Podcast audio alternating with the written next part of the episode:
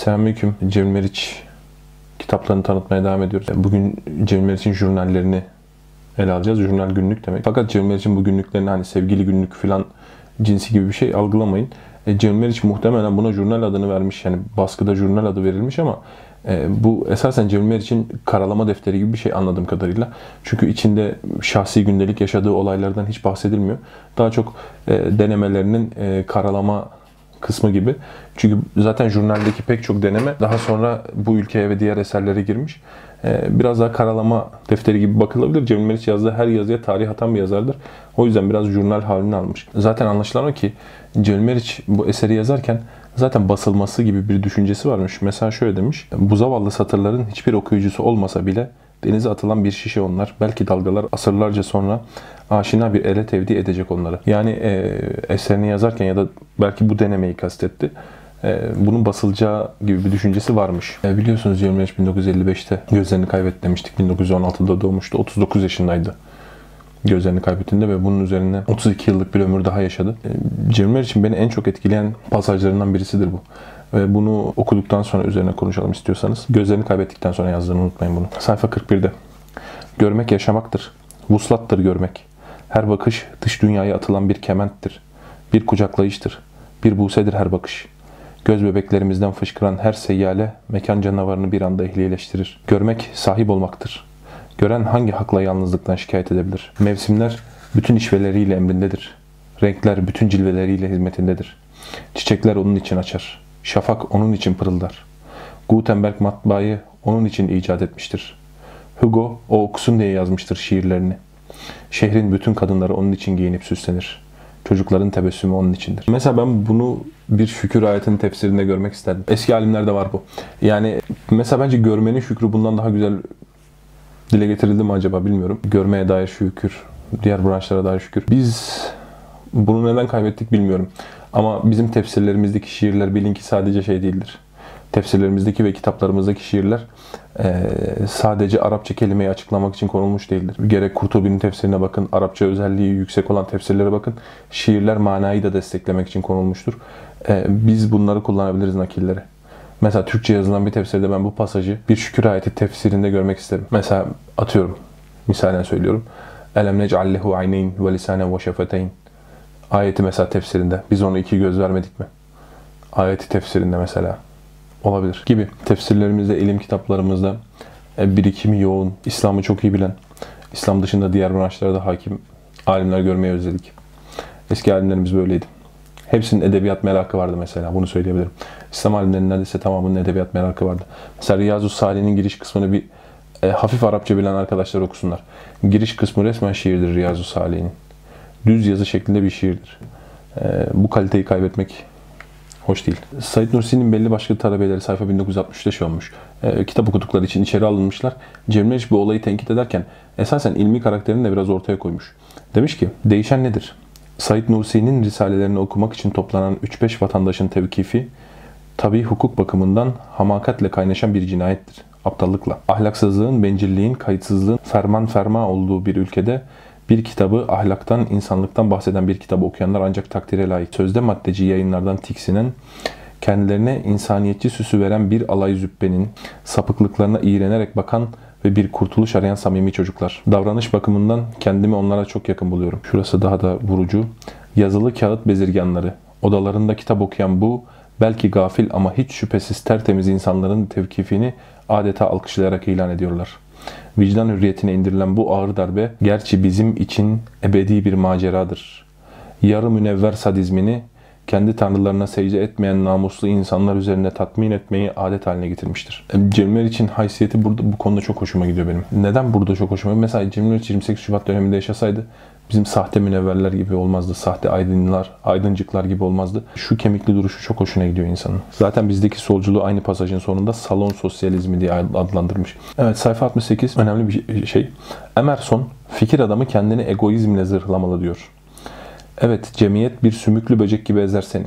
Zırhlı değilsen. Annen ezer, kardeşin ezer, çocuğun ezer. Neden başkalarından farklısın? Hem farklı hem zayıf. İki büyük cinayet. Bu kelime egoizm kelimesini değiştirirsek yani egoizm kelimesi belki hoş bir intiba bırakmıyor ama kendine güvenmelidir. E, bu çok doğru, haklı bir şeydir. Bir insan yeni ilim öğrenmeye başladığında gariptir ama insanlar sanki başkasının başarısız olmasından kendileri başarılıymış gibi keyif alıyorlar. E, bu durumu çeker yeni ilim öğrenmeye çalışan kimse.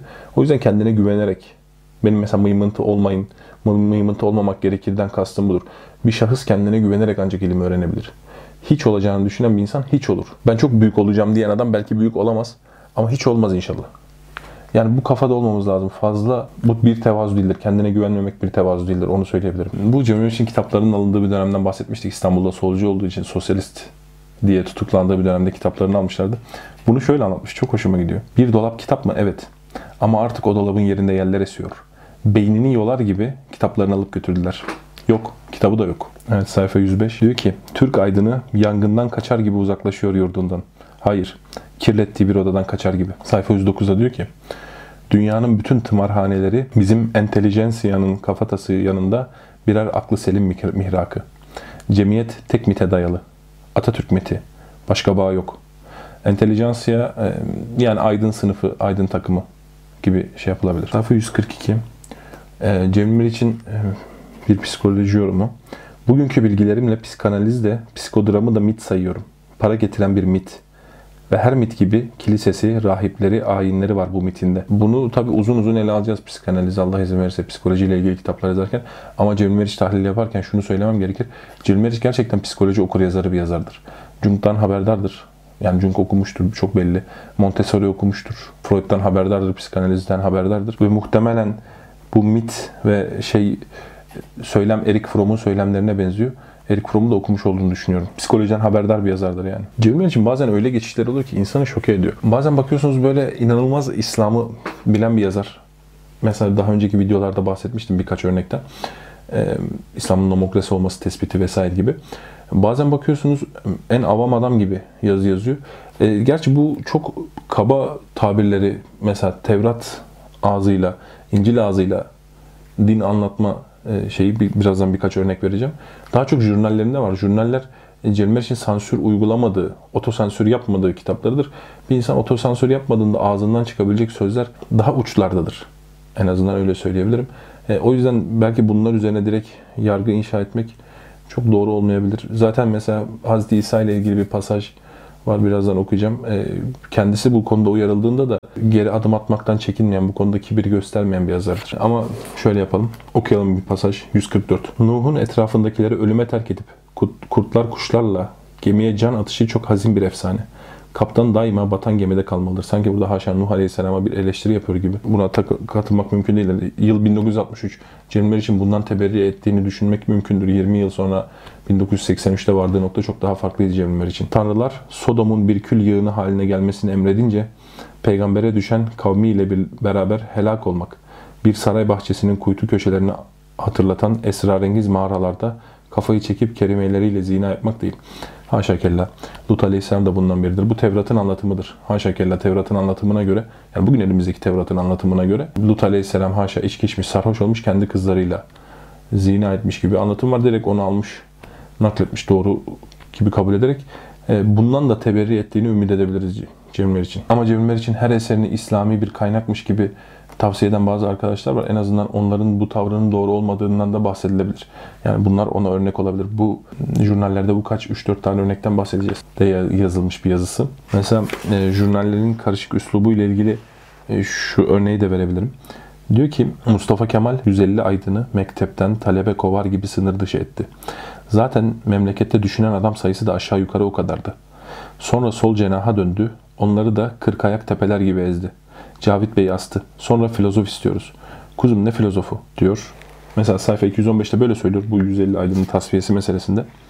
Sayfa 277'ye geçelim. Burada da diyor ki Mustafa Kemal 150 sırtlan kovdu memleketten. Tek kusuru ameliyatı yarıda bırakması.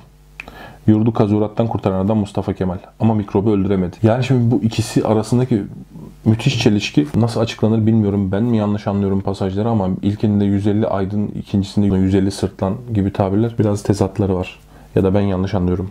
O da var. Çünkü bu kadar kabak gibi bir tezat olması bana absürt geliyor. Yanlış anlayabilmiş olacağım bu yüzden düşünüyorum. Şöyle bir pasaj var güzel. Sayfa 233. Diyor ki John Stuart Mill. Sekizine basmadan bitirmiş Plutark'ı. Hem de Yunanca aslından. Ne Yunanca bilen tek aydın var yurdumuzda Ne Plutark tercümesi? Tercüme ile ilgili, tercümenin önemiyle ilgili kısımlardan bahsetmiştik. Daha önceki birkaç videoda. Plutark biliyorsunuz Roma ve Antik Yunan'daki birer şahsiyeti birbiriyle ilişkilendirerek biyografiler yazmıştır. Ve bunların bugün bile derli toplu bir tercümesi yok. Gelinen süre 1963'te yazılmış bir pasaj. Arada 57 yıl var. Hala bir Plutark tercümesinin adam gibi olmaması mesela bizim tercüme konusundaki vehametimizi ortaya koyuyor. Seri şeklinde Plutark'ın tüm eserlerini basan bir kitap yok. Aslında Roma tarihi içinde, Antik Yunan tarihi içinde primer kaynaktır Plutark. İlmi seviyemiz diyelim. Pek bir şey değişmiyor Türkiye'de. Güzel bir pasaj. Sayfa 265. Demiş ki, anlamadığım kelimelerden biri de halkçılık. Ne halkçılığı? Halk kim? Halkçıyım demek, halktan değilim demek. Ama lütfen tahtımdan iniyor ve o pespaye, o bedbaht insanlara yakınlaşıyorum. Aman efendim Kerem buyuruyorsunuz. Halk Partisi kurtla kuzuyu, insanla sırtlarına bir çuvala koyan madrabazlar kumpanyası. Kime karşı Halk Partisi? Kime karşı halkçı? Halkçılık halkın sırtına binen bir avuç aydının uydurduğu bir mit. Oğlancı gibi. Halkın ırzına geçmek için halka hulus çakan açık gözlerin yaftası. Halk Partisi tarihinin hangi merhalesinde halk için çalıştı? Halktan olmayanlarla mücadeleye girişti. Halktan ne anlıyordu? Altyapı feodal. 2000 yıldan beri değişmeyen kendi küçük dünyasında hep aynı dertlerle baş başa geniş bir kalabalık. O kalabalıktan kopan, hiçbir çilesi, hiçbir davası olmayan bir halk partisi. Bir nevi ur ve arada rakkas gibi kalabalıkla halk partisi arasında gidip gelen diğer partiler. Yorum yapmıyorum. Yani burada doktorlarla ilgili bir pasaj var. Bizi ilgilendirdiği için ele alacağım. İtirazına cevap vermeye çalışacağım. Demiş ki, jurnal yazısı olduğu için kabadır üslubu. Yani daha doğrusu kabadır demeyeyim ama e, otosansürü yoktur. O yüzden sert gelebilir. Ben bir doktor olarak bunu alınmadım. E, diğer doktor arkadaşlarımın da alınmamasını ümit ediyorum. Sayfa 321'de diyor ki, tıp dünyamızın nasıl bir darül olduğunu çok iyi bilirim. İnsan tırnağını kestirmez bu adamlara. Ancak denize düşeni, yılana koşturan ızdırap insanı hekime sürükleyebilir. Hangi doktor ruh dünyamızın girdaplarını bütünüyle kocaklayabilir? Mazini bilecek, silsileni bilecek, bütün hayatını bilecek ve bir sevgiliyi süzer gibi eğilecek acılarına. Yardım edecek sana. Nerede bu adam? İki satırlık yalanını bininci defa tekrarlayıp iki günlük nafakanı cebine atmak için pusuda bekleyen bir madrabaz doktor. Çingeneye fal baktırmak daha rasyonel. Çingene ruh hekiminden daha cana yakındır. Daha psikologtur. Ve çok defa insanı daha iyi tanır. Ee, Üstad o kadar değil ya. Sayfa 338'de demiş ki, insanları olduğu gibi kabul etmek. O zaman mağaradan çıkamazdık. Ne peygamberler gelirdi ne kahramanlar. İnsan yalnız tabiatı değil. İnsanı da değiştirdiği içindir ki bir tarihi var. Ee, bu sözü ben de anlamıyorum hakikaten. İnsanlar olduğu gibi kabul ediyor. O zaman niye biz bir şeyler anlatıyoruz? Niye eğitim diye bir şey var mesela? Ben bunu anlayamıyorum. İnsanlar olduğu gibi kabul edin. Yani bu belki bizim stabil psikolojimiz için ya da beklentiyi çok yüksek olmaması açısından mantıklı olabilir. Mesela hani bir adam cimridir. Bunun bir anda cömert olmasını beklemeyin. Manasını anlıyorum. Ama bu adam niye cimri olarak kabul edeyim? Değiştirmeye çalışırım. Yani onun dışında niye eğitim var o zaman? Bu o kadar sık kullanılan bir şey ki yani sakız gibi insanların ağzında. İlginç. Buna e, dikkat etmiş olması hoşuma gitti. Uzun bir pasaj Cumhuriyet dönemini anlattığı için. E, nakilleri ortadan kesiyorum bazen çok vurucu olan kısımlar için ama pasajın ön tarafı bizim iftira ile ilgili tanıtım videosunda bir kaide söylemiştim. E, kastettiği manayı bozmamak için anlamı bozmayacak şekilde kesiyorum. Diyor ki ve üniforma giyen düşünce. Mustafa Kemal kafanın yalnız dışını değil, içini de tanzime kalkıştı. Batı şapkaydı. Şapka ve itaat. Kalabalığın yerine şef düşünecekti. Kur'an rafa kalktı. Nutuk çıktı ortaya. Bir nutuk ve bir fırka. Bir lokma ve bir hırka. Önder önüne gelenin kellesini vurdurdu. Fırka hiçbir zaman ağzını açmaya cesaret edemeyen kalabalıkların ağzına vurulan kilide bir yenisini daha etkiledi. Sonra yenildi içildi. Ve Hazret sirozdan kıvrandığı yataktan bir tanrı olarak kaldırıldı. Bir tanrı veya bir şeytan. Atatürkçüyüz. Atatürkçülük asil cumhuriyetin resmi dinidir. Mitosu olmayan, sığ, dalsız budaksız bir din. Tam robot dini. Bu gidişle bütün dünyanın Atatürkçü olması gerekecek. Yaşasın Atatürk. Ulan biz Atatürkçüyüz. İbadet ve iman bu 3-5 hecede başlayıp bitiyor. Az pasaj devam ediyor. Tekrar ben kesmeden devam edeceğim. Demiş ki komünizm yasak, faşizm yasak, nurculuk yasak, halifecilik yasak. Neden yasak? Zararlı. Kime? Memlekete. Nereden biliyorsunuz? Ve siz kimsiniz? Siz mağara devrisiniz. Siz irticasınız ve satırsınız. Siz yüz karasısınız. Ve bu salyangozlar ülkesinde herkes kabuğuna çekilmiş. İlim ve düşünce ayrı kotu değildir. Kanun hayır diyor. Düşünce zararlı olmayacak. Düşüncenin zararlı olduğu tatbik edildikten asırlarca sonra ya anlaşılır ya anlaşılmaz. Bence açıklamaya çok gereği olmayan pasajlar. Şöyle bir yargıda bulmuş 380. sayfanın da sonunda. Bu memleketin %70'i okuma yazma bilmez. Acaba okuma oranı kaçtı? Yani 1965'te yazmış. Mesela okuma oranı gerçekten %30 muydu acaba? E %30 ise harf devriminin anlamı çok olmamış oluyor. Okuma oranlarındaki acaba yükselme nasıldı? Bunu araştırmak lazım. Ahiru davana elhamdülillahi rabbil.